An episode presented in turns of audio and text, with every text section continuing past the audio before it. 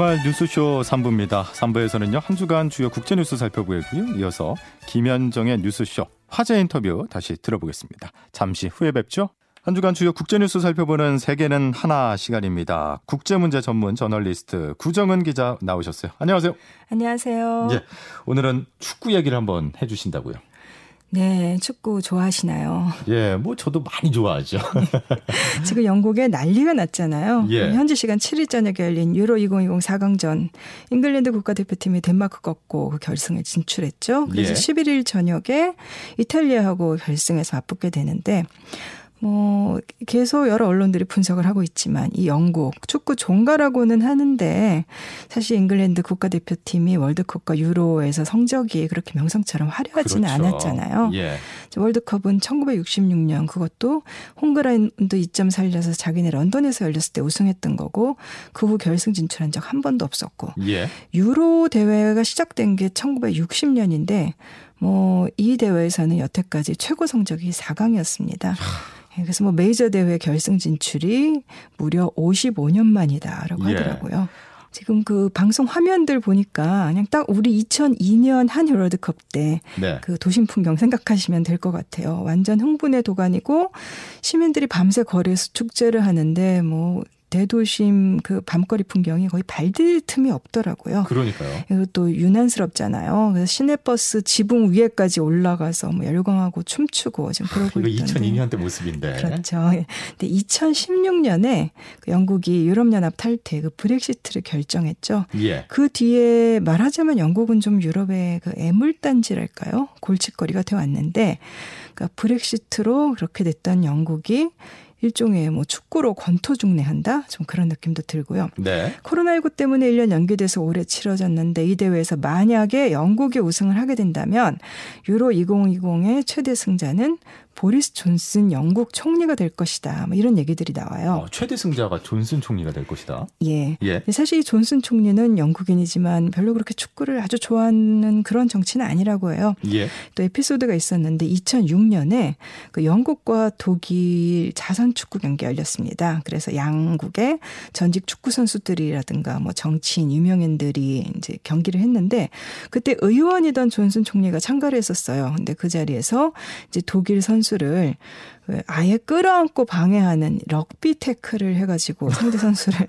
예, 좀 많이 심하게 다치게 해서 구슬에 오른 적도 있고. 근데 뭐 예. 아무튼 축구 팬이든 아니든 간에 유로 2020에서 잉글랜드 국가대표팀이 선전하면은 이 존슨 총리한테는 그동안의 이 숱한 실책을 좀 덮을 수 있는 호재가 되긴 할 것 같습니다. 이 브렉시트 국민투표를 주도한 사람이 바로 이 존슨이었고 그리고 결국 총리가 되기는 했는데 유럽연합과 협상 질질 끌면서 국민들 피로감이 많이 쌓인 상태였고 뭐 경제도 별로고 거기다 또 그 영국의 이 코로나19 대응도 좀 논란이 많았었죠. 예.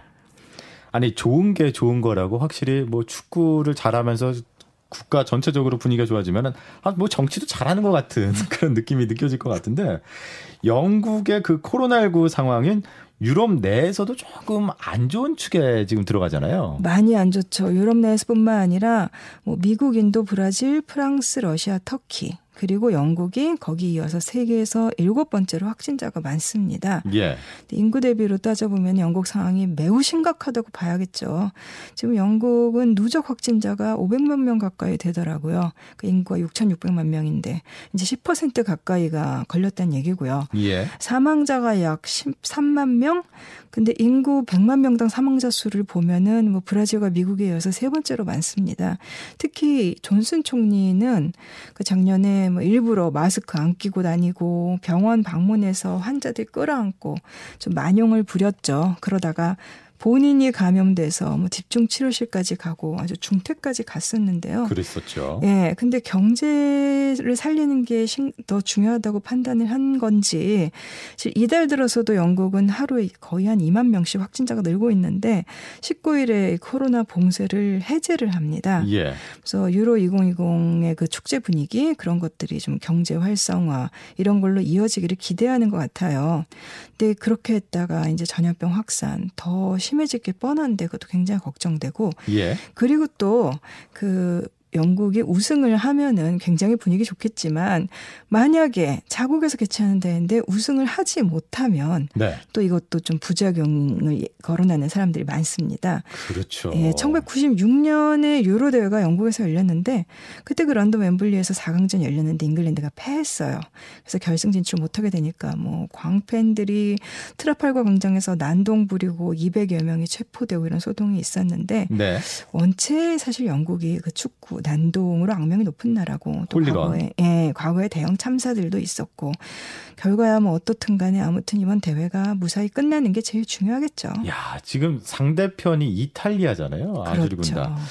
이탈리아가 최근에 뭐 30경기 이상 무패 행진을 달리고 있기 때문에 결승전에서 어떻게 될지 참 장담할 수 없는데 근데 어쨌든 잉글랜드 축구팀 뭐 잘했다고 팬들은 환호하고 있지만 반대로요 인종주의 관련 논란도 지금 나오고 있어요. 이게 어떤 정확하게 이슈죠? 말하면은 팀 자체 논란 아니고 예. 그 EPL 그 프리미어리그 팀들이 작년에 왜 미국에서 그 흑인 사망으로 촉발된 흑인 생명도 소중하다 시위가 있었잖아요. 예. 네, 그래서 그 인종주의와의 싸움에 동참하겠다라는 의미로 경기 시작하기 전에 한쪽 무릎을 꿇는 그 일종의 그런 세리머니를 하고 있고 대표팀도 그렇게 하고 있어요. 예, 예. 근데 유로 2020 경기에서 그 동작을 할 때 이제 뭐 팬들이 야유를 보낸 적이 있었습니다.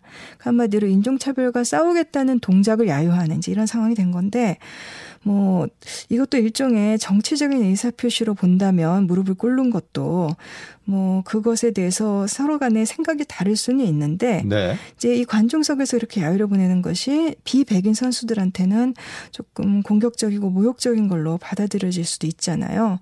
근데 어떻게 보면 재미난 것이 이렇게 영국의 일부 관중들이 이렇게 야유를 보내는 그러고 있던데 그 관중들이 열광하고 있는 이번 대표팀이야말로 사실은 인종적 다양성 그 자체거든요. 그렇죠. 근데 영국이 원래 이주민 비율이 높기는 해요. 한 인구의 14%가 외국 태생이고 근데 이제 축구 대표팀에서는 이민자 가정 출신 비율이 훨씬 또 높습니다. 예. 결승 진출에 가장 큰 공을 세운 해리 케인은 아일랜드계고 부카요 사카는 나이지리아계고 그 라힘 스털링은 자메이카 태생이거든요. 예.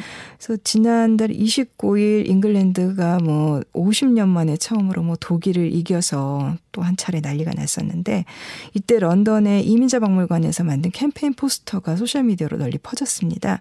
그러니까 대표팀에서 자기 부모, 할머니, 할아버지까지 따져서 이렇게 외국에서 태어난 사람 의 이제 자손들 다 이렇게 얼굴에 가위표를 치고 나니까 예. 대표팀에서 3명 남더라. 아. 아, 그 정도로 이렇게 다양성이 지금 어느 정도 확보된 팀이다라는 걸 보여주는 포스터였죠. 예. 이게 잉글랜드 문제만이 아니잖아요. 프랑스 같은 경우에도 대부분이 이제 흑인 이민자들 선수로 채워져 있는데 어떻게 반대로 보면 이민자들 덕을 좀 보고 있는 거 아니냐 이런 측면도 있는데요. 축구로 잘 나가는 나라들은 그 축구 대표팀에서만큼은 확실히 다양성 덕을 본다고 봐야 될 것 같습니다. 예. 그럼 90년대 말 2000년대 초반 프랑스 팀, 그다음에 2000년대 중반 한참 독일 팀 잘 나갈 때 결국은 그 이주민 출신 선수들이 늘어났기 때문이라는 분석 많았었잖아요. 이번 잉글랜드 팀도 비슷하고요.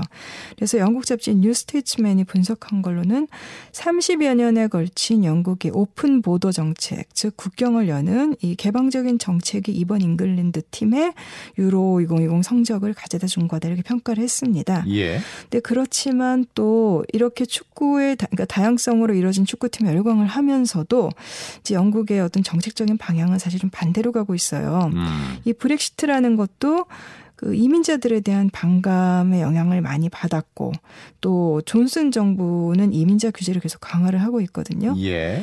근데 존슨 정부의 그 프리티 파텔 내무장관이 이제 잉글랜드 대표팀이 성과를 올릴 때마다 트위터에 축하 글을 올렸습니다. 이 파텔 장관은 인도계 이민자 가정 출신입니다. 예. 근데 이 대표팀이 무릎을 꿇을 때 관중들이 야유를 보낸 거에 대해서 어떻게 생각하느냐라는 질문을 받고서는 그 뭐 논평을 거부하고 인종주의를 비판하기는커녕 오히려 대표팀의 행동을 제스처 정치 아니냐라는 식으로 말을 했어요. 그래서 야유를 보낸 군중들을 두둔하는 듯한 모습을 보였는데, 예, 예. 그리고 또 뭐 그 잉글랜드가 결승 진출 결정지은 6일 날에는 이 파틀 장관이 그 이주자들 심사 강화하는 법안을 또 의회에서 공개를 하기도 했죠. 야, 복잡하네요.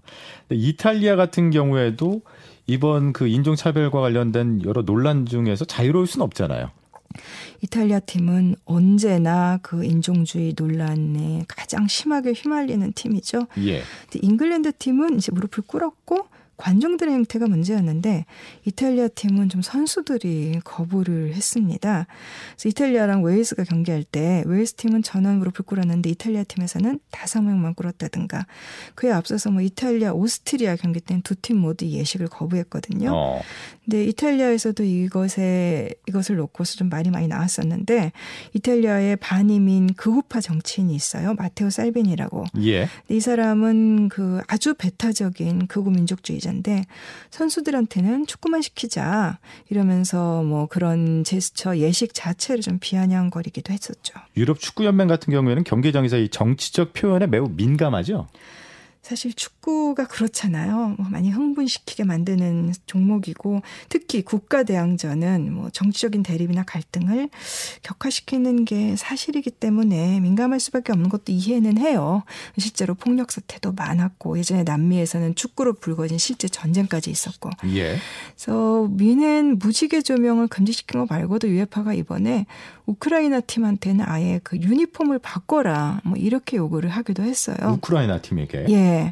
우크라이나 대표팀이 유로 2020 본선을 앞두고서 이제 새 유니폼을 공개를 했는데 뭐 앞면에는 그 우크라이나 영토가 지도의 경계선처럼 이렇게 표시가 돼 있고 등에는 뭐 우크라이나의 영광을 안쪽에는 영웅들의 영광을 이런 문구가 적혀 있었거든요. 예, 예. 근데 2014년에 우크라이나 땅이던 크림반도를 러시아가 합병을 하고 그렇죠. 예, 그 뒤로 양국 관계가 아주 적대적인데 이 우크라이나 팀 유니폼의 지도 모양에는 이 크림반도가 자국 땅으로 표시가 되어 있었다는 점.